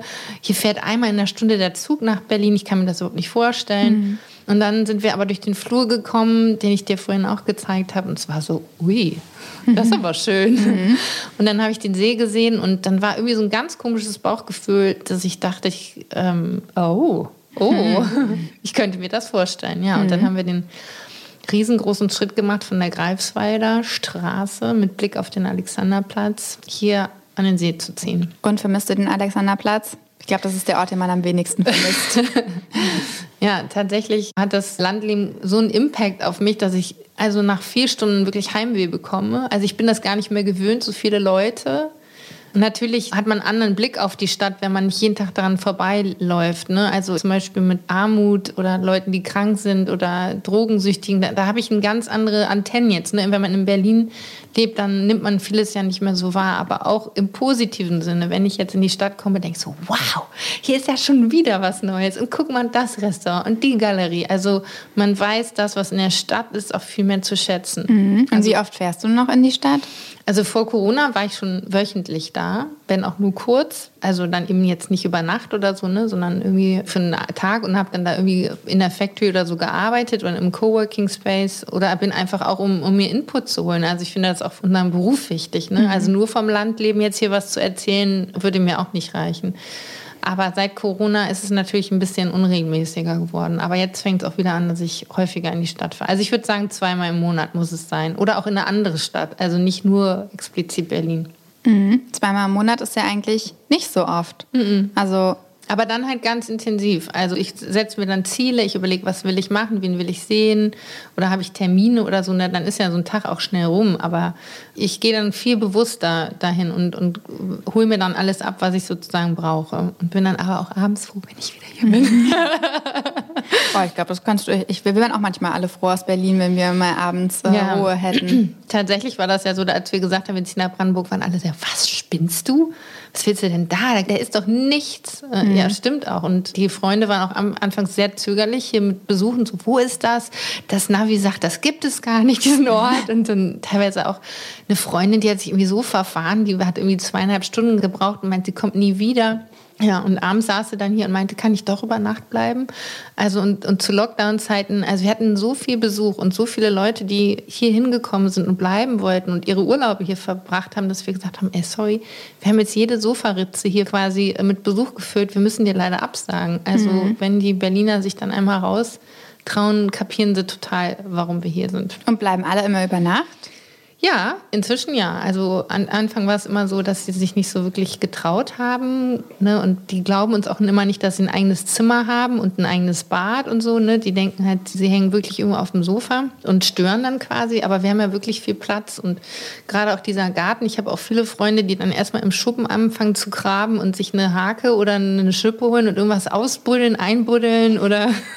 ich hoffe mit deiner Einverständnis. Ja, ja, ich sage, wenn ihr Lust auf Gartenarbeit habt oder die gehen halt schwimmen und mein Mann hat ein Boot zum Angeln, da sind die Kinder immer mit drauf. Also es gibt ja auch wirklich was zu erleben. Ne? Und das sieht man halt, dass auch, wenn die Leute draußen was machen, irgendwie eine Zufriedenheit sich einstellt, die man vielleicht in der Stadt nur mit großem Aufwand, größerem Aufwand oder mehr Geld herstellen kann. Aber hier ist halt alles kostenlos. Das klingt auch ein bisschen so, als ob du so eine Reha für gestresste BerlinerInnen ja. hast. Es ist meine eigene Reha gewesen und äh, inzwischen therapiere ich. Ja. Wirklich, die kommen mir so ganz unruhig an und, und wenn sie dann aber ein bisschen sitzen, merkt man irgendwie, der Herzschlag verändert sich. Also wird ein bisschen ruhig. Merkst du das nicht schon? Ja, doch. Kann ich über Nacht bleiben? ich mache dir gerne das Bett. Ja. Ich wollte dich nämlich auch fragen, bleiben die über Nacht, weil sie nicht mehr fahren können, wegen dem Schnaps hinter dir oder äh, weil sie nicht mehr fahren beides. wollen? Ja, also beides. Äh, wird hier, das klingt jetzt vielleicht so ein bisschen... Äh, dass sie nur gesoffen wird. Aber das stimmt nicht. Aber tatsächlich bekommt man auch einen äh, Bierdurst, wenn man so viel draußen ist. Also und wir haben dann draußen eine Feuerstelle und dann da so ein Bierchen zischen. Das schmeckt auch irgendwie ganz anders. Aber es gibt auch natürlich einen Tee, habe ich dir ja auch gemacht. Aber ja, tatsächlich bleiben die Leute zum einen, weil sie ein bisschen angeheitert sind, aber einfach auch, weil es gemütlich ist. Und äh, stört dich das oder bist du, also wärst du auch gerne mal für dich oder bist du eigentlich so je voller, desto besser? Also ich bin gerne Gastgeberin, aber es liegt auch eben daran, dass wir Platz haben. Also wenn es irgendwie äh, weniger Platz wäre, wäre es sicherlich vielleicht ein anderes. Aber äh, nö, über Freunde freue ich mich und meine Familie sowieso. Und der Flori kocht dann und die Kinder spielen. Also hier findet jeder so schnell irgendwie so sein Plätzchen. Das ist ganz gut. Was du sagst, ne? Du wirst mich nicht mehr los. ja, ja, doch. Ja, also wirklich, das ist auch, hier ist es halt easy. Das finde ich ja das Gute, ne? Also es ist wirklich unkompliziert. Und mhm ich glaube, das ist irgendwie somit das größte Geschenk, was man eigentlich auch dann als Hausbesitzer den Freunden oder einer Familie machen kann, dass wir sagen, wir haben Open House, ihr könnt immer kommen. Mhm. Ja, das klingt, klingt verlockend. Ja. Würde ich nicht Nein sagen. Jetzt bist du ja quasi, also wie ich das richtig verstanden habe, Flori hat hier Familie am, mhm, am genau. See quasi. Mhm. Du bist ja zur Familie gezogen. Glaubst du, dass das vielleicht manche Sachen einfacher gemacht hat hier in Brandenburg? Ja, voll. Also der Einstieg in so einen Ort ist auf jeden Fall viel, viel einfacher, wenn man eine Anbindung hat ne? oder so einen Freundeskreis. Aber also man muss sagen, mein Mann ist ja zehn Jahre jünger als ich. Das sind jetzt nicht meine Freunde. Ne? Aber klar, für ihn ist es so ein Nachhausekommen gewesen. Ne? Seine Oma wohnt hier und seine Eltern der ist irgendwie im Fußballverein gewesen, hat hier viele Kumpels. Es kommen auch immer mehr Leute zurück, also immer mehr von seinen Freunden. Und ich bin halt so das Anhängsel, ne? Aber ich bin ja Rheinländerin. Also für mich war es hier schon auch schwieriger, so mit den Leuten zu connecten. Also wenn man in so eine etablierte Gemeinschaft kommt, ne, dann ist man ja quasi jemand, erstmal jemand Fremdes oder die Neue. So, ne? mhm. ne? Aber ja, also ich hätte es mir nicht vorstellen können, in einen anderen Ort zu ziehen, weil dieser Familienfaktor ist definitiv ein riesengroßer Vorteil gewesen. Und was sind so Klischees, die man, äh, es gibt ja leider sehr viele von Brandenburg, Klischees, die man im Kopf hat. Ja. Was sind denn Klischees, die nicht stimmen und was sind vielleicht Klischees, die stimmen? Also was auf jeden Fall stimmt, ist, in dem Lied heißt es doch, nimm Essen mit, wir fahren nach Brandenburg. Also in der Gastroszene finde ich geht noch was, mhm. aber äh, da hoffe ich ja auf meinen Mann, dass der in Zukunft hier ein bisschen das verbessert. Also das Essen ist auf jeden Fall ausbaufähig. Was nicht stimmt, dass die Leute alle total zurückhaltend sind oder fremdenfeindlich, das stimmt überhaupt nicht. Wir sind hier in einer, also wir hier in Wusterwitz, hier machen viele Leute Urlaub. Man kann hier vom See bis zur Ostsee fahren. Und dadurch sind die Leute hier definitiv viel, viel offener als, glaube ich, an anderer Stelle. Und ich bin hier aber auch mit einer großen Arroganz aufgeschlagen und meinte, ich bringe jetzt hier Stil nach Brandenburg. Und dann meinte irgendwer zu mir, also Entschuldigung, wir sitzen hier nicht auf Bäumen. Mhm. Also das ist wirklich, man denkt, man fährt anderthalb Stunden. Es ist auch auf jeden Fall ein anderes Leben hier, aber die Leute sind definitiv gar nicht so verkehrt, wie man das vielleicht befürchtet. Also als ich hingezogen bin, habe ich ja viermal Juli C unter Leuten geschenkt bekommen. Ich weiß nicht, wollten die mir Angst machen oder sagen, ja. äh, du kommst eh in vier Jahren wieder oder so, weil es so schlimm ist. Das stimmt überhaupt nicht. Also ich habe hier sehr, sehr nette Leute kennengelernt und auch viel über mich selber gelernt, weil ich habe hier auch Freundschaften mit Leuten geschlossen, die hätte ich in Berlin mit dem Hintern nicht angeguckt. Ne? Mhm. Also man hat hier andere Gemeinsamkeiten, findet eine andere Ebene, sei es die Kinder, das Haus, ein Garten. Ich habe hier zum Beispiel auch viel mehr Kontakt zu Älteren. Also mhm. wir haben viele ältere Menschen in der Nachbarschaft und das genieße ich total. Also. Und wie kann ich mir das vorstellen? Wie hast du die Leute kennengelernt? Waren das auf irgendwelchen Dorffesten, beim Einkaufen auf der Straße? Weil als ich hergefahren bin, durch die Dörfer ja auch so ein bisschen, da waren die Bürgersteige ja schon leer. Mhm. Tag, also es mag natürlich daran liegen, dass die Leute einfach arbeiten sind. Das ist ja, jetzt vormittags. Genau. Mhm. In Berlin niemand auf der Straße zu sehen, das passiert ja nie. Das ist Ja. so ein ungewohnter Blick für. Mhm. für, für Ja, das fehlt mir natürlich hier auch. Aber man muss halt auch die Region kapieren. Genau. Also hier arbeiten viele Leute klassisch auch noch in Arbeitsberufen oder in der Indus- Industrie. Die sind tagsüber tatsächlich alle arbeiten. Und man ist natürlich auch in der ehemaligen DDR. Ne? Ich habe mich immer am Anfang gewundert, warum sind die Garagentore so hoch und die Rollladen so runter. Ne? Also Leute sind auch viel für sich in ihrem Privaten. Die ziehen sich einfach zurück. Ne? Das ist aber einfach genau der Geschichte geschuldet. Aber ich als Rheinländerin, ich habe die immer einfach angelabert, fröhlich gegrüßt auf dem Rad und äh, ja, am Anfang dachten die, glaube ich, ich bin betrunken oder irgendwie eine Verrückte oder sag ich mal Hallo. Aber irgendwann hatte ich die weich gekocht und dann grüßen die auch ganz lieb zurück und denken sich, ah, das ist die, ach ja, guck mal, die wohnt da in der Straße und so und ja, aber es braucht, man braucht ein bisschen Ausdauer und mehrere Anläufe und dann äh, kann man die Brandenburger auch für sich gewinnen. Folgen die dir jetzt auch schon auf Instagram? Gibt es jetzt eine Boosterwitz-Fangemeinde für dich? Also es gibt ein paar Leute, die mir folgen. Ansonsten, und das genieße ich auch sehr, hier finden die das eher peinlich, dass jemand sich so exponiert, auch so sein Haus zeigt. Das, das würde hier keiner machen. Das erdet mich aber auch total, dass denen das relativ egal ist oder sie es nicht kennen. Und ich bin jetzt ja auch kein Superstar, so, ne? Also es gibt wirklich geteilte Meinungen. Ich, ich habe auch so ein paar so Interviews gegeben über Brandenburg. Da haben sich, glaube ich, auch ein paar Leute aufgeregt, so von wegen so eine zugezogene und die ist jetzt hier die Boosterwitzer Prominente. Und ähm, ja, aber das muss, nee, sehe ich dann auch mit Humor. Aber ja, Instagram spielt hier nicht so eine große Rolle. Was ja auch ganz nett ist. Super, ja. Endlich mal Abstand zu der Szene gewinnen. Aber definitiv, ich arbeite damit, ich lebe davon. Also es ist ein großer und wichtiger Teil. Aber wenn ich jetzt nur Leute hätte, die mich darüber definieren, welches Bild ich gepostet habe, das wäre wär mir dann auch ein bisschen, fände ich schade. Also Gleichzeitig war Instagram für dich vielleicht ja auch gerade in Corona ein wichtiger Punkt, um voll. äh, Ja. up to date zu bleiben, wie man so schön sagt. Ja, also sowohl um selber mein Einkommen zu schaffen, als auch up-to-date zu bleiben. Also ich sehe diese Plattform nach wie vor als riesengroßes Tool, um sich gegenseitig auszutauschen, zu inspirieren. Also dieses Instagram-Bashing nervt mich eher. Also ich finde, genau, man muss eine gute, gesunde Einstellung dazu haben und auch wissen, was man so for real nimmt. Aber definitiv bestreiten wir viele, viele von uns ja, äh, ehemalige Kollegen darüber ihr Einkommen. Und ich finde, das verdient auch Respekt. Und du weißt ja auch selber, was es bedeutet, jeden Tag was zu posten. Und ich gucke es mir aber auch immer wieder gerne an. Also Ja. definitiv. Meine neue Lieblingsfrage ist ja, was würdest du machen, wenn Instagram morgen gelöscht werden würde? Dann müsste ich mir einen anderen Job suchen. Und was wäre dann dein Job? Ja, dann würde ich mich auf jeden Fall weiterhin auf mein Schreiben konzentrieren. Das will ich sowieso in Zukunft viel, viel stärker wieder. Also dieses Autorending funktioniert hier auch auf dem Land einfach total gut für mich. Ja, und Instagram natürlich ist auch dann ein riesen Zeitfaktor, den ich plötzlich hätte. Ne? Und ja, also ich würde es jetzt gar nicht so als Riesenkatastrophe sehen, wenn Instagram nicht mehr funktionieren würde. Aber ein bisschen traurig wäre ich auch. Also aufs Land ziehen, Bücher schreiben, das ist ja auch eine sehr romantische Vorstellung, die du da eigentlich lebst. Wie ist es denn, wenn du Inspiration brauchst für ein Buch? Ist es dann nicht eigentlich hilfreicher, in der Stadt zu wohnen und Menschen beobachten zu können, sich in einen Café zu setzen? Fehlt dir das manchmal auch bei deiner Arbeit?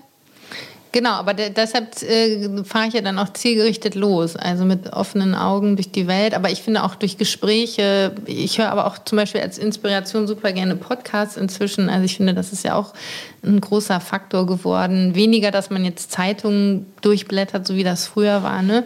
Aber ich weiß auch nicht, ob das mit meinem Alter zu tun hat. Aber wenn ich hier so die, durch die Natur schlendere, dann habe ich von mir aus total viele Ideen. Also wenn der Blick so ein bisschen schweifen kann und man so ein bisschen in sich gehen kann, merke ich doch, und das soll jetzt nicht eingebildet klingen, aber dass ich noch jede Menge Ideen habe und vor allem auch Bock habe zu schreiben. Und ich glaube, das ist ja auch immer so der wichtigste Impuls bei kreativer Arbeit, dass irgendwas aus einem selber herauskommt. Ja, das ist die große Herausforderung in unserem Job. Ja, genau. Das ist die große Herausforderung. Aber also für mich funktioniert das hier auf dem Land gerade an dem Punkt total gut. Also für mich ist das eine Inspirationsquelle. Dann komme ich auf jeden Fall mal vorbei für ein Schreibcamp. Ja, genau. Schreibcamp mit Seeblick. Ja, das funktioniert echt. Also und wenn ich eine Schreibblockade habe, dann gehe ich um See oder gehe schwimmen, lenke mich ab.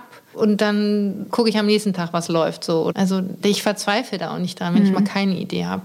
Ja, das, das braucht auf jeden Fall auch ähm, Bewunderung. Ja. Sag mal, lass uns noch mal ein bisschen über deinen Wohnstil reden. Oh ja. Wie hat der sich denn verändert von deiner Prenzlauer Bergwohnung hier in die Villa Peng? Der große Unterschied ist natürlich, wenn man ein Haus renoviert, dass man das Budget erstmal anders verteilen muss. Ne? Also wenn du weißt, du musst noch eine Heizung kaufen, dann hältst du dich mit Designerteilen erstmal zurück. Deshalb, dieses ganze Haus besteht aus Fundstücken, recycelten Vintage-Sachen, einzelnen Designer-Highlights und ganz viel wieder aufgearbeiteten Sachen, die dann auch wie von Ikea waren, wie aus der alten Wohnung. Ja, und mein Wohnstil ist über die Zeit jetzt gewachsen. Ich hatte nie ein Moodboard auf Pinterest, mhm. also so habe ich erst gar nicht angefangen, weil das Haus mit seinem Charakter, finde ich, schon so viel vorgibt. Also diese verspielten Türen, die Holzböden, das ist schon so eine Persönlichkeit für sich, dass wir nur noch ergänzt haben. Und ja, am Anfang war es auf jeden Fall auch deutlich so boho geprägt. Mhm. Ja, du bist ja auch eigentlich ein Surfer-Girl. Eigentlich ja in meinem früheren Leben, genau. Ein Surfer in Rente, würde ich jetzt eher oh sagen. ja. Hier in Brandenburg kann ich eher Stand-Up paddeln, genau. Aber meine Reisen früher nach Asien haben natürlich meinen Einrichtungsstil beeinflusst, aber eben auch diesen Trend von Beni-U-Reihenteppichen, den wir beide ja volle Breitseite damals mitbekommen haben. Mhm. Diese marokkanischen Teppiche. Ich habe eine Freundin in Amsterdam, die importiert diese Teppiche und schickt mir manchmal eben welche oder eben diese Puffs, da komme ich halt auch nicht dran vorbei. Das Ding ist aber auch, durch die Holzböden haben wir halt auch kalte Füße auf. Wir brauchen so viele Teppiche. Also vieles, wie gesagt, gibt auch das Haus vor, nicht nur optisch, sondern einfach von der Substanz. Das finde ich auch so sympathisch bei dir, weil ich habe das Gefühl, du richtest, wie gesagt, nicht für Instagram ein, sondern auch äh, einfach praktisch, unglaublich, kinderfreundlich. ja. ja. Also ich meine, das ist ja eigentlich zum Piepen, ne? dass viele Leute inzwischen sich überlegen, nee, der Spiegel muss hier, weil hier funktionieren die Outfit-Selfies besser mhm. oder nee, den Spiegel kann ich nicht nehmen, den hat die und die schon. Also ich finde, das finde ich wenig nachhaltig, ne? weil wenn man quasi Einrichtungen so wie Klamotten begreift, also als Trend, dann ist das, finde ich, sehr kurzlebig. Ne? Und ich wohne hier halt auch nicht alleine. Das ist auch ein Riesenpunkt. Und mein Mann ist auch ein großer Ästhet und unsere Tochter ist ein Terrorist, also da muss ich halt irgendwo eine Schnittmenge finden. Ne? Und ja, wir sind hier als Familie mit viel Besuch. Hier ist immer wieder Baustelle, immer wieder Dreck. Also es muss irgendwie schön sein, funktionieren, aber auch irgendwie mit einem kalten, nassen Lappen abzuwischen. Gibt es denn ein Teil, was Flori richtig hasst? Das würde mich jetzt mal interessieren ein Teil, was Flori richtig hat. Du hast schon gesagt, den Leo äh, Türgriff fand er jetzt nicht so Bombe wie du. Aber ja, das äh, äh, genau. Also der Leo Türgriff, da, da hat er schon irgendwie sich gewundert, was es soll. Aber er hasst am allermeisten, dass ich dauernd neue Teppiche bestelle, bekomme und permanent umdekoriere, weil ich halt irgendwie dann ich mache das zum Beispiel auch nach Jahreszeiten. Ne? Also im Sommer sind wir ganz viel auf der Terrasse. Dann wandern alle Textilien auf die Terrasse. Mhm. Im Winter muss wieder alles ins Wohnzimmer, weil dann sind wir mehr im Wohnzimmer. Oder eben, wenn wir unten im Sommer schlafen, dann geht die Bettwäsche und die Kissen nach unten. Ne? Und da denkt er immer, warum musst du das denn schon wieder alles umsortieren? Also dieses Umdekorieren nervt ihn, glaube ich, viel mehr als jetzt so einzelne Teile. Aber zum Beispiel haben wir oben im Bad einen riesengroßen schwarzen Spiegel, der irgendwie noch nicht angebohrt wurde. Der steht halt und zerkratzt halt mit dem Rahmen die Wand, die er gestrichen mm. hat. Also er ist eher genervt, wenn ich sozusagen so sein Handwerk sabotiere. Sabotiere. ein gutes Wort. Ja, genau. Weil äh, klar, wenn man das halt auch alles selber renoviert hat, hat man auch einen anderen Bezug zu den Sachen. Mhm. Ne? Das ist halt seine Arbeit und ich stelle da einen schwarzen Spiegel gegen, da ist er halt sauer. Gleichzeitig hast du dann auch den Farbeimer zu Hause und kannst einfach mal kurz drüber rollern, oder? Ja, vorher mache ich halt nicht. das ist aber eigentlich sein Problem. Ja, genau. Aber sonst hat er sich meinem Einrichtungsstil, glaube ich, eher ergeben. Und er sagt auch selber, oder wir sagen das beide ganz oft, wie krass, wie schön wir wohnen. Wir mhm. hätten es selber nie gedacht, dass wir mal ein Haus haben. Wir hätten nie gedacht, dass wir so viel Platz haben, wie gemütlich es ist. Also irgendwie ist das Haus so ein bisschen auch ja, zu uns gekommen. Ja, das sieht man irgendwie auch, dass sich hier alles so vereint. Ich finde auch, man sieht auch deine frühere Wohnung noch an manchen Ecken. Mhm. Ich kenne sie ja nun auch. Ja. Du hast quasi nicht deinen Stil aufgegeben, nur weil du umgezogen bist. Das machen ja auch viele, ne? Einfach alles rausschmeißen mhm. und dann Pinterest-like, wie du schon gesagt hast, mit einem Moodboard einfach alles komplett neu einrichten. Ja, aber das war bei uns auch einfach eine Budgetfrage. Also mhm. wir haben ja wirklich, um dieses Haus zu kaufen, das hat 230.000 Euro gekostet. Also wir haben wirklich jede Socke umgedreht, ob da noch ein Cent drin ist. Ne? Mhm. Also wir hatten einfach, als wir eingezogen sind, genau noch 3,50 Mark für die Einrichtung. Mhm. Und haben dann halt auch gesagt, wir müssen halt das peu à peu machen. Und trotzdem wollten wir aber auch ein schönes Wohngefühl haben. Also es war eine riesengroße Herausforderung, eben das zusammenzustellen. Aber es war eben nicht so, dass wir eingezogen sind und alles war perfekt fertig. Im Gegenteil. Also Wir waren hier drin, ein Zimmer war fertig, was ich vorhin gezeigt habe, das Schlafzimmer. Die Küche hatte noch keine Arbeitsplatte. Unsere Tochter lag auf Pappkartons und hat da gespielt, weil der Boden noch so dreckig war. Also das war alles sehr, sehr provisorisch. Was hast du dir denn beim Umbau leichter vorgestellt? das Ganze. wir sind da sehr blauäugig dran. Also wir dachten so ein bisschen streichen und ein bisschen abschleifen. Also es teilweise ja, sind wir auch an unsere körperlichen Grenzen gegangen. Ich musste richtig mitarbeiten. Wir haben unsere Tochter, die war da sechs Monate alt, bei der Oma abgegeben. Und dann sind mein Mann und mein Schwiegervater und je nachdem manchmal auch noch Freunde, die uns geholfen haben und die Bauarbeiter, die hier waren, richtig auf den Bau gegangen. Arbeitsklamotten an und dann haben wir hier gewullackt. Äh, mhm. Und es war, ich war noch eben von der Schwangerschaft sehr übergewichtig. Ich kam erst mal am Anfang gar nicht auf eine Leiter hoch. Ich war noch wirklich sehr eingeschränkt und am Anfang haben die Männer auch gesagt, ja, du kannst mal hier Bier holen und Würste und dann, ich sag mal, also ich bin jetzt hier nicht zum Würste holen. Und und dann habe ich mehr und mehr angefangen, auch mich mit den Maschinen auseinanderzusetzen und kann inzwischen auch Schlagbohrer äh, anwenden, Schleifmaschinen. Also ich habe quasi noch mal so eine kleine Ausbildung als Handwerker, Renovierungsarbeiterin gemacht und ja, diese Körperlichkeit, also die körperliche Arbeit von der Renovierung fand ich krass.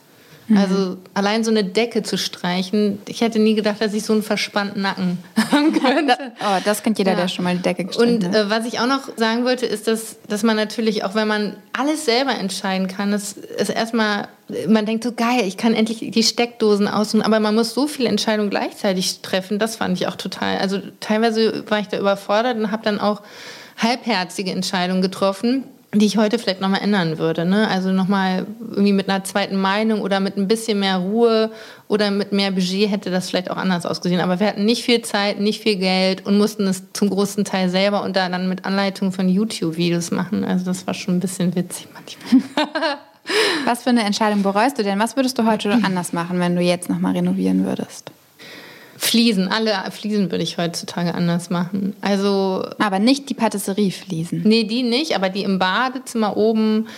Da haben wir in der Dusche die Metro-Fliesen, die waren zu der Zeit total angesagt. Ich finde die auch immer noch schön. Wir haben sie halt falsch verlegt, also verlegen lassen. Ich habe da eben irgendwie gepennt, nicht aufgepasst. Die sind nicht versetzt, ne? Das genau. ist das Ding. Ja, das sieht halt aus wie im Schlachthaus oder im Schwimmbad. Genau, die sind nicht im Halbversatz, sondern wie so eine Schokoladentafel. Und halt dazwischen ist auch noch diese standardgraue Fugenmasse. Also wenn das weiß wäre, sähe es vielleicht anders aus. Und auch hier in der Küche, wo wir jetzt sitzen, da ist auch so eine graue Fugenmasse, die mich jeden Tag ärgert. Mhm. Aber jetzt überstreichen macht auch keinen Sinn, weil wenn man das abwischt mit nass, dann bröselt es irgendwann. Aber die Fliesen würde ich nochmal anders machen. Und ansonsten nichts, weil ich fühle mich hier wohl. Also ich habe gar nicht so. Ach so, vielleicht doch ein neues Sofa wäre gut, weil unseres ist inzwischen durchgesprungen. Durchgesprungen? ja. ja, leider total durchgesprungen. Ja, genau. Eben durch die Kinder, die viele. Ich finde es eben auch wichtig, dass hier auch die Kinder rumrennen können. Ne? Also. Mhm hier ist wirklich Randalierzone, wenn es sein muss. Also meine Tochter hat das Trampolin da im Sofa äh, definitiv mhm. eingeweiht, ja. Was ist denn dein absolutes Lieblingsstück? Ja, du darfst nur eins sagen. Der Tisch, an dem wir sitzen. Der, der, runde, große Eichentisch, weil das ist so das zentrale Stück und hier versammeln sich alle Leute und du siehst es aber auch an dem Gespräch, man denkt, man sitzt irgendwie weit entfernt, aber tatsächlich kann man sich super unterhalten. Es ist ein gleichberechtigtes Gefühl. Das Essen steht in der Mitte, wenn es Essen gibt. Alle können dran. Ihr braucht noch so eine Drehplatte, wie bei den Asiaten. ja. mhm. Aber äh, ja, einfach hier ist es wie so eine zentrale Anlaufstelle und mhm. deshalb liebe ich das sehr. Und was hast du dir als letztes gekauft? Fürs Haus? Mhm. Ja, du kannst natürlich auch gerne von deinem Shopping ausbeuten. Nee, man sagt ja immer, ein Haus ist eine Lifestyle-Entscheidung. Tatsächlich investiere ich viel mehr Geld in das Haus als in sonst irgendwas anderes. Also ich mache ja immer Witze, dass ich niemals eine Chanel-Tasche besitzen werde, weil ich alles mein Geld zu Obi bringe. Mhm. Und das letzte war aber eben der Einbauschrank oben im Schlafzimmer. Also das ist für mich Gucci, Chanel und Versace auf einmal, mhm. weil es einfach ja, für mich ist das ja ein Investment, glaube ich, was in diesem Haus für immer bleiben wird. Also ich denke, irgendwann wird meine Tochter dieses Haus erben, dann kann sie entscheiden, was sie damit macht. Ob sie es wieder verkauft oder selber hier einzieht und dann wird dieser Schrank da immer noch sein. Und der war auch jetzt kein Schnäppchen, aber so gut angelegtes Geld. So werde ich ja fast ein bisschen emotional, wenn du jetzt von deiner Tochter und Erbstücken mm. erzählst. Ja, aber das ist tatsächlich auch ein wichtiger Faktor. Wir haben das Haus jetzt nicht nur aus Spaß gekauft, also es ist definitiv für uns auch eine Anlage. Ne? Also wir haben das ja vor Corona noch gekauft und für einen relativ bezahlbaren Preis. Da findest du A nichts in Berlin und B kriegen wir inzwischen monatlich Makleranfragen, ob wir nicht eventuell verkaufen wollen und was die uns sagen, was das Haus inzwischen wert ist, da machen Flo und ich nur so beide so High Five, weil es war einfach eine richtig gute Entscheidung, nicht nur für uns als Familie, sondern auch als perspektivische Absicherung für meine Tochter. Mhm. Ja, das klingt nach einer cleveren Entscheidung. Und vor allem eben auch nach vernünftigen in Sachen Finanzen. Ja, also hatte ich vorher überhaupt kein Händchen für, aber dieses Haus hat mich da irgendwie zugebracht, das mal alles quasi zu durchdenken, weil ich werde nie was erben. Also ich glaube noch nicht mal irgendwie eine Klopapierablage oder so, was auch nicht schlimm ist. Aber ich für mich habe dann entschieden, dass ich meiner Tochter gerne so ein Haus vermachen möchte. Und das ist ja auch, glaube ich, ein, nicht so schlecht. Nee, also Nö. ich würde mich drüber freuen als Tochter, sagen wir es so. Mm. Ja, das ist ja auch nochmal mit Kredit und allem, da geht man ja auch nochmal wirklich all seine Finanzen durch und legt sein Leben ja auch nochmal offen, ne? Was das alles. Ja, ich finde, das ist aber auch ein guter Reality-Check. Also das finde ich, hat man in Berlin ja nicht so sehr. Da lebt man ja sehr viel im Moment und macht sich nicht so Gedanken über die Zukunft. Und für mich war das so ein Aha-Moment, als ich Floris Freunde hier kennengelernt habe und die waren alle 30 und hatten alle selber ein Haus. Mhm. Da habe ich gesagt, wie bitte, die haben alle eine eigene Bude? Mhm. Ja, und, und zwar nicht so kleine Häuser. Also echt denkst du, und wie machen die das? Ja, die leben halt ein anderes Leben. Ne? Also wenn ich denen sage, hier meine Sleen Boots für 700 Euro, dann sagen die, wie bitte? Ja. Für 700 Euro kannst du ja was ein neues Bett kaufen oder eine, eine, halbe Küche oder so. Ne? Also es hat eine ganz andere Wertung und das hat mich total verändert. Also Geld auch nochmal den Wert von Geld anders zu begreifen. Mhm. Ja, das kann ich mir gut vorstellen. Also für dich wäre eigentlich die ideale Lösung, wenn der Baumarkt Prämien in Form von Chanel-Taschen geben würde. Vielleicht solltest du was mal vorschlagen. Ja, aber das Ding ist auch, Marie, Chanel interessiert hier keinen, weißt du? Also ich wüsste noch nicht mal, wo ich diese Tasche hin ausführen sollte. Bei Edeka, wenn das vielleicht eine Frau erkennen würde, würde die denken, es ist ein Fake. Und ansonsten hat die ja auch keinen Auftritt. Das ist aber auch schön, dass das hier nicht so eine Rolle spielt. Mhm. Und wie gesagt, ich habe jetzt einen anderen Fokuspunkt im Leben. Ich finde Chanel-Taschen immer noch wunderschön, aber ich weiß, ich brauche keinen, um glücklich zu sein. Ich habe ja meinen Einbauschrank. Das ist eigentlich das perfekte Schlusswort. Mehr kann ich jetzt nicht sagen, als wenn du Chanel entsagst. Also Moment. nee. Mhm. Ja. Ich bin glücklich mit Einbauschrank, sagen wir es so. Ja, schön, ja. Vielen Dank für das Gespräch. Und ich freue mich sehr zu sehen, was als nächstes Projekt hier ansteht. Wie ich es verstanden habe, ist es der Keller und die Küche, richtig? Genau. Ja. Und dann, das werden wir alles auf Instagram bei Villa Peng sehen, hoffentlich. Natürlich. Und dein neues Buch kommt ja auch. Mhm. Wann raus? Das wird erst nächstes Jahr im Herbst erscheinen, genau. Ein Grund, sich auf den Herbst zu freuen. Ja, im Herbst 22 erscheint mein neues Buch, da freue ich mich auch drauf. Da darfst du wahrscheinlich noch nichts dazu sagen. Doch, es wird ein Buch über vier Generationen von Frauen, unter anderem mich und meine Mutter und was mich geprägt hat als Frau. Tada. Ja, da bin ich gespannt. Da bin ich gespannt. Ich auch. Ich bin auch gespannt. Das Lektorat muss ich nämlich noch machen, deshalb genau. So viele Details darf ich noch nicht verraten. Alles klar. Na, dann wissen wir Bescheid im nächsten Herbst und schauen für die Villa Peng immer auf Instagram vorbei, was sich hier tut und was du alles neu machst und aufwertest mit deinem Schlagbohrer und deiner Steifmaschine. Ich freue mich. Danke dir. Danke euch. Tschüss. Tschüss.